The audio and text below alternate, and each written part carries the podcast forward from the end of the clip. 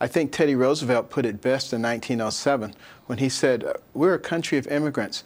Everybody is welcome from any race, from any religion, as long as they want to be Americans, as long as they accept our values and beliefs and our laws.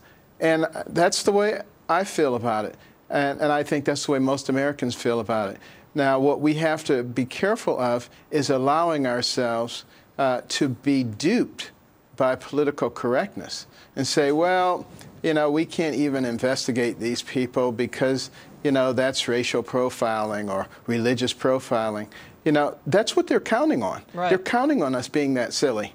But we, we have to be smarter than that. And obviously, if there is justifiable cause, if there's suspicion, uh, human intelligence is your first leg. You go in there, you listen, you survey for a while, and, if it seems more suspicious, you, you put in your electronic equipment or whatever else you need.